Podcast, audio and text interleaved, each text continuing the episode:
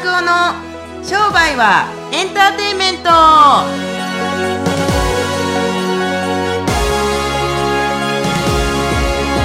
皆さんこんにちは、こんにちは。えー今日も商売はエンターテインメントを始めていきたいと思います。はい、よろしくお願いします。はい。まあ、このポッドキャスト始まって、うん。もうす1ヶ月うん。経ってきたんですけど、うん。まあ、すごい結構人気番組になってきて、えーうんなんで笑うんですか、うんうん。いやいや、ねたくさんの方から質問をいただいてるんですけど、ええまあ、その前にちょっと私あの増田さんに聞きたいことがあるんですがはいはい。最近見た面白い人最近見た面白い人？最近、それはあの街中でなのか、なんかテレビなのかってことですけれども。何でもいいですあ、そうですか。あの、この前、えっ、と、まあなんか、あの、シンガポール、あの、言ってたんですけれども、帰ってきて、ちょっとこうゴロゴロしてたんですけれども、なんか夜にテレビピャってつけたら、なんかあの、キングオブコントみたいな番組がやってて、で、でまあダウンタウンのまっちゃんとか浜ちゃんが出てたんですけれども、もう相変わらずやっぱまっちゃんはすごい面白いなと。思うんですね。安定して、やっぱり僕も20年ぐらいあの、彼の番組だったりとか本とか読んでますけれども、なんかブレずに面白いなという感じがしますんで、あのなんか一発で決めていく感じの面白さっていうのは、どうやって彼はどうやって勉強してるのか、センスなのか、何なのかとよくわからないですけれども、はい、すごい面白かったですね。あとはなんか最近面白い人とはちょっと違うんですけど、娘を見てると面白いですね。なんかもう変な動きしたりとかして、くねくねしたりとかするんで、そうそうそう。めちゃめちゃ面白い。なんかあの、わーって泣いてるかなと思ったらすぐ笑って、笑ってると思ったらすぐ泣いて、で、なんかズボン履くって言ったらもうズボンいらないとか言ったりとか、そう、あれ食べるって、リンゴ食べるって言ってたら、リンゴ食べないとか言って、ブーって掘ったりとかするんで、はい、なんか。まあちゃんと同等のツートップの娘ツートップの娘っていうのがありますけれどもあとはまああの最近そのシンガポールに行った仲間だったりとかっていうのも、なんかもともと何ヶ月何年かぐらい前までは全然なんか仕事を離れずにお店ばっかりにいててしかも売り上げ上がらずにいてあの悩んでた人たちがなんか34日お店から出て行って旅行していってしかもその間でもちゃんと売り上げが上がってるっていうのは、まあ、みんなすごいんじゃないかなと思いますけれども。なるほどまあねお客さんそれ面白い人。面白い面白い。だって面白いんじゃないですか、うん。なるほどね。すごくないですか。だって自分が働かずにお金入ってくるんですよ。確かに確かに。面白すぎますよね。なんかもうあれですよ。増田塾入るのも震えてたって言ってましたよね。そうそう。だから最初30万払うのもどうなのって言ってたけれども34日空けて旅行していってしかも大概いいホテルに。そう大概いいホテルに泊まってね。なるほどはい。ね僕たちと同等のホテルに泊まって僕たちと同等のとホテルに泊まって。いやそれ繰り返す必要あるの？いやすごいなと思いながら。はい。そうですね。感じはい。なるほどなるほど。じゃあ、はい。えっ、と早速ええちょっといいですか？このいきなりの切り返しは一体何なんですか？まあー、まあいいんですけれど。やっぱりね質問がたくさん来てるからはあ早く次行かないと。そうですね。はいわかりました。最近、面白い人からのつながりでよく行きますよね。ということで、すごねはい、ご呉服小売業の方から質はいはいはい。問をいただきました。ええええええはい。結構真面目な質問なんですけど、ああいいですよ。もちろん新規。客獲得方法とチラシ反応率の上げ方を教えてください。はい。わかりました。あと、はい。リピート客の作り方を教えてください。ということなんですいいですねが、お願いします。あの、えっ、と、まずね、この質問をいただくときに、僕必ず最初に、それよりもそもそもの質問があるんですけど、そこのマーケット、例えば、この方、呉服小売業ですか、はい。で、そもそも、ちかさん、そもそもですけども、呉服を、要するに着物を買いに行く人たちって日本中に今どれぐらいいると思います？そもそものマーケット。そもそものインフラのマーケット、基盤となるマーケット、どうですか？私ちょっと数字に弱いんですけど、いると思います？いるとは思うけど、少ないとは思う。20年30年前から減ってきたと思います増えてきたと思います減っている。はいどれぐらいのパーセンテージで減ってきてると思いますか？もうパーセンテージとかまた数字になっちゃうかわからないですけど、だいぶ減っている。だいぶ減ってきていますよねでそもそものマーケットの、あの、これね、えっと、Google Analytics っていうもので、ぜひ調べて分析してほしいんですけれども、そのキーワードを調べてる人たちが、例えば自分たちの地域とか、あ地方とか、あと日本の中でどれぐらいいるのかってことを、まずね、全体のマーケットを知る必要があるんですよ。でこれよく例題に出されるんですけれども例えば電球40年50年前って電球ってあったんだと思いますけれどもあの二股ソケットだったりとか電球だったりとかあってフィラメントとかあの松下幸之助が発明したって言われてますけれどもその時電球売れましたよね。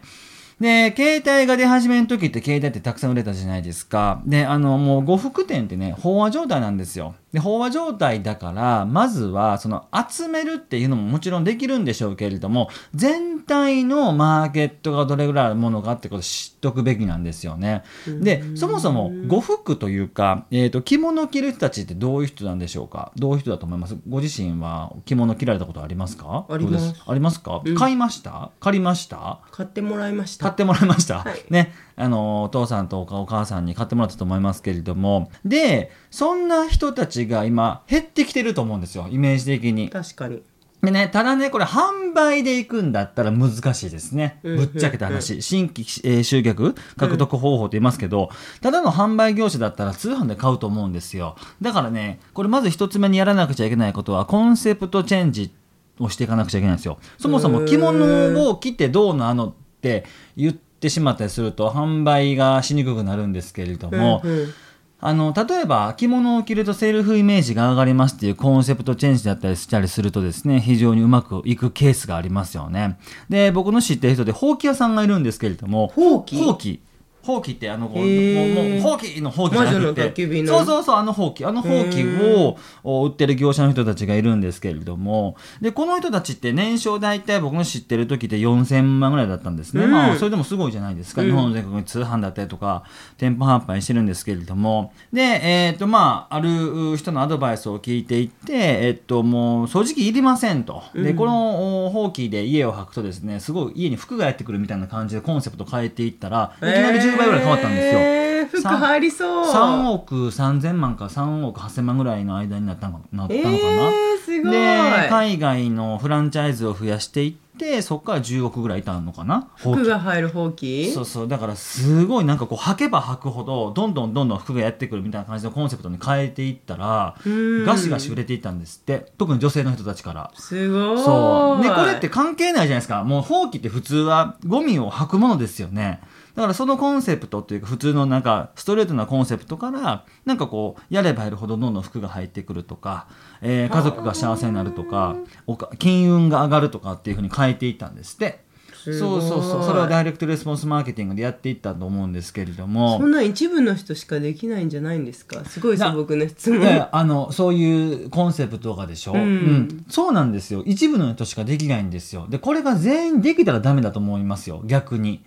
やっぱりこの変な話じゃないですけれど麦踏みの法則ってありますけれども古い人たちっていうのが新しいもののこうなんか肥料になっていくあの古い悪い芽が落ちていってそれをこう麦で踏んでいってまた強い芽がさらに強くなり弱いものがさらに弱くなっていくだからこれ実践したからといって全員が全員生き残れるというふうに僕思わないですね。ねで生き残ってきた人たちはどんどんどんどん作っていけばいいと思います。でこの呉服店の方がもしいやうちはもうそんなんできないですよって言ったらもうあとはもう潰れるだけですよね。まあ確かに、うん、なるほどね。仕方ないんじゃないですか？じゃあもしかしたら放棄の人も服が舞い込むっていう前は違うなんかちょっとコンセプトで何回もいろんなコンセプト考えてたかもしれない。いや、それはあると思いますよ。だって実際にほうき屋さんですから、履くしかもうなんかねこれを持ったらあなたの家も飛べますみたいなそんな。そう。なんかまあ あのそういう感じの考えができない人たちが多いと思います、特に日本人の人たちっていうのは、商品サービスに愛着のある人たちっていうのはその商品サービスがすごくいいんですよって言うしかない。でもそのコンセプトでは売れないってことを今まで十何年も何十年も繰り返してきたんだ。ったらやっぱり冒険をする必要がありますよね。なるほど。じゃあもうそまあじゃあこの方へのアドバイスはつまりコンセプトチェンジをしろと。あのねこれね普通に売っては売れないんですよそんなもん。例えば何十万何百万欲しいと思いますか？毎日着物どうです？いや毎日本当に着物着れるんだったら着たいですけど、うん、生活のこと考えたりとかすると、はい、おっぱあげれないですよ。いやもう今おっぱいはあげてないからいいんですけど、はい。だけどやっぱり面倒くさいかなとか掃除洗濯できないなとか、うんいろんなこと考えちゃうかもしれないねお着物だと。そう。やし結局コンセプトチェンジだと思います。かに。でなただのさっきも言いましたけど着物を売るってだけだったら多分通販サイトとかで何千とか何万とかで売ってるんだと思いますから。うん。これねあの頭が悪い人たちとか適応力ない人たちっていうのはですね潰れていきますよね。わかりました。はいはいはい。じゃあこれ呉服じゃなくてじゃあ一般的に新規客の獲得方法って言ったら、はい、新規客の獲得方法も3段階ありまして、はい。まずその商品を認知してもらうための広告、うん。これね僕やっぱりこれは根強いメディアじゃないかなと思いますけどやっぱブログを書くだったりとか、はえー、と回覧板を書くとか回覧板って地地域の回覧板書くとかフリーペーパー書くとかあとはチラシ巻くとか、うん。何でもいいと思うんですよ。でもね一番最初はね僕はこれあんまりお金かけない方がいいと思います。なるほど。月使っても10万ぐらいじゃないですか認知の広告って。ブログなんて別に100記事上げても200記事上げても300記事上げてもお金かからないじゃないですか。基本的にワードプレスじゃない限りは。やワードしプレスでもほとんどタダだよね。ほとんどただですけれども、そもそも上げ方難しいやん。でそあもそもそも増そも田さんあんまり得意じゃないもんね。ん？アカウントが？うん。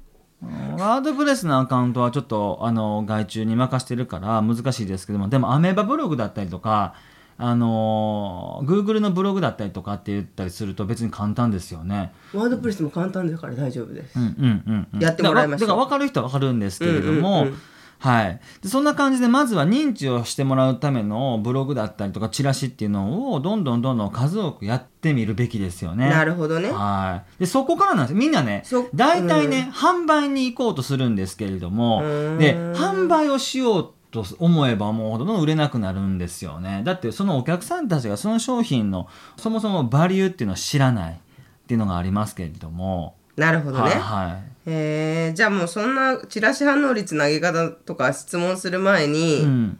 質問が悪いわ。この、この、この、このそもそもね、売れ、売れたいんですけども、どうやったら反応出せますかっていう質問がまずね、あの、悪い質問なんですよ。なんでうちの商品は売れないのかっていう、そのそもそもの原因が何なのかってことを、この方がわからない限りは、きっと飽和状態の、そうねが続きますよね。こういう質問の仕方する人って魔法を待ってますよね。うん、うん。だから、ブログとかを毎日書いてくださいって言うしかないんうん、ですよ。確かに確かになるほどなるほど、うんじゃあもう一つ、はいえっと質問にあったリピート客の作り方っていうのははい。なんかあのね、ます？また質問悪い、えーいえいえ、全然本来。あのね、これ一回買ってもらったお客さんたちに、うん悪くなってないですか？とか、あと、御用聞きに徹するべきなんですよ、まずは。今の既存のお客さんたちに、あの、次買ってくださいとかって言ったことありますか？って僕この方にしたことあるんですけども、ないって言うんですよ。大へ体ー。着物なんて一着あったら OK だみたいな感じだったと思うんででそもそもでもそのおそんなこと言ってるあののにリピート客がどうやって取れるんですかってことじゃないですか。これね紹介だったりとかリピートっていうのはですねやっぱり最初依頼しないと無理だと思います。うん。いきなりねみんなね商品がいいからほっといたらあの次も欲しいんですけどって言ってくるだろうという期待感があるんですけれども、うんうんうんはい、でこれもほとんど来ないですよね。向こうからのご要望っていうのは。だから必ずこっちから聞いてあげる、うん。何かご用ありませんか？さっきもありましたけどせ選択しましょうかとか、うん。でこの着物悪いのでもう次買い替えいかがですかとかって勧められるじゃないですか。はい。でそういう形でリピートをどんどんどんどん取っていかれたりすると非常に少なくとも何もしてへんよりかはスムーズになると思いますよ。なるほどね、ん。なるほどなるほど。ちなみにおばあちゃんの話していい？おばあちゃんの話していいいですか、はいはなんかそういえばお着物屋さんってリピート客作るのにどうやっておばあちゃんのおばあちゃんはそこで旅行、旅行に連れてってもらえるのが嬉しくって、はい。毎回毎回あの娘息子のだ奥さん。たちの着物を何着も何着も何着も買っていっぱい買ったお客さんには旅行を連れてってあげるとかやってる呉服屋さんが結構あった。かっこいいね。え？男前やね。あおばあちゃんが？うん。いやそうおばあちゃんはねあのだもうお父さん旦那さんがいなかったから。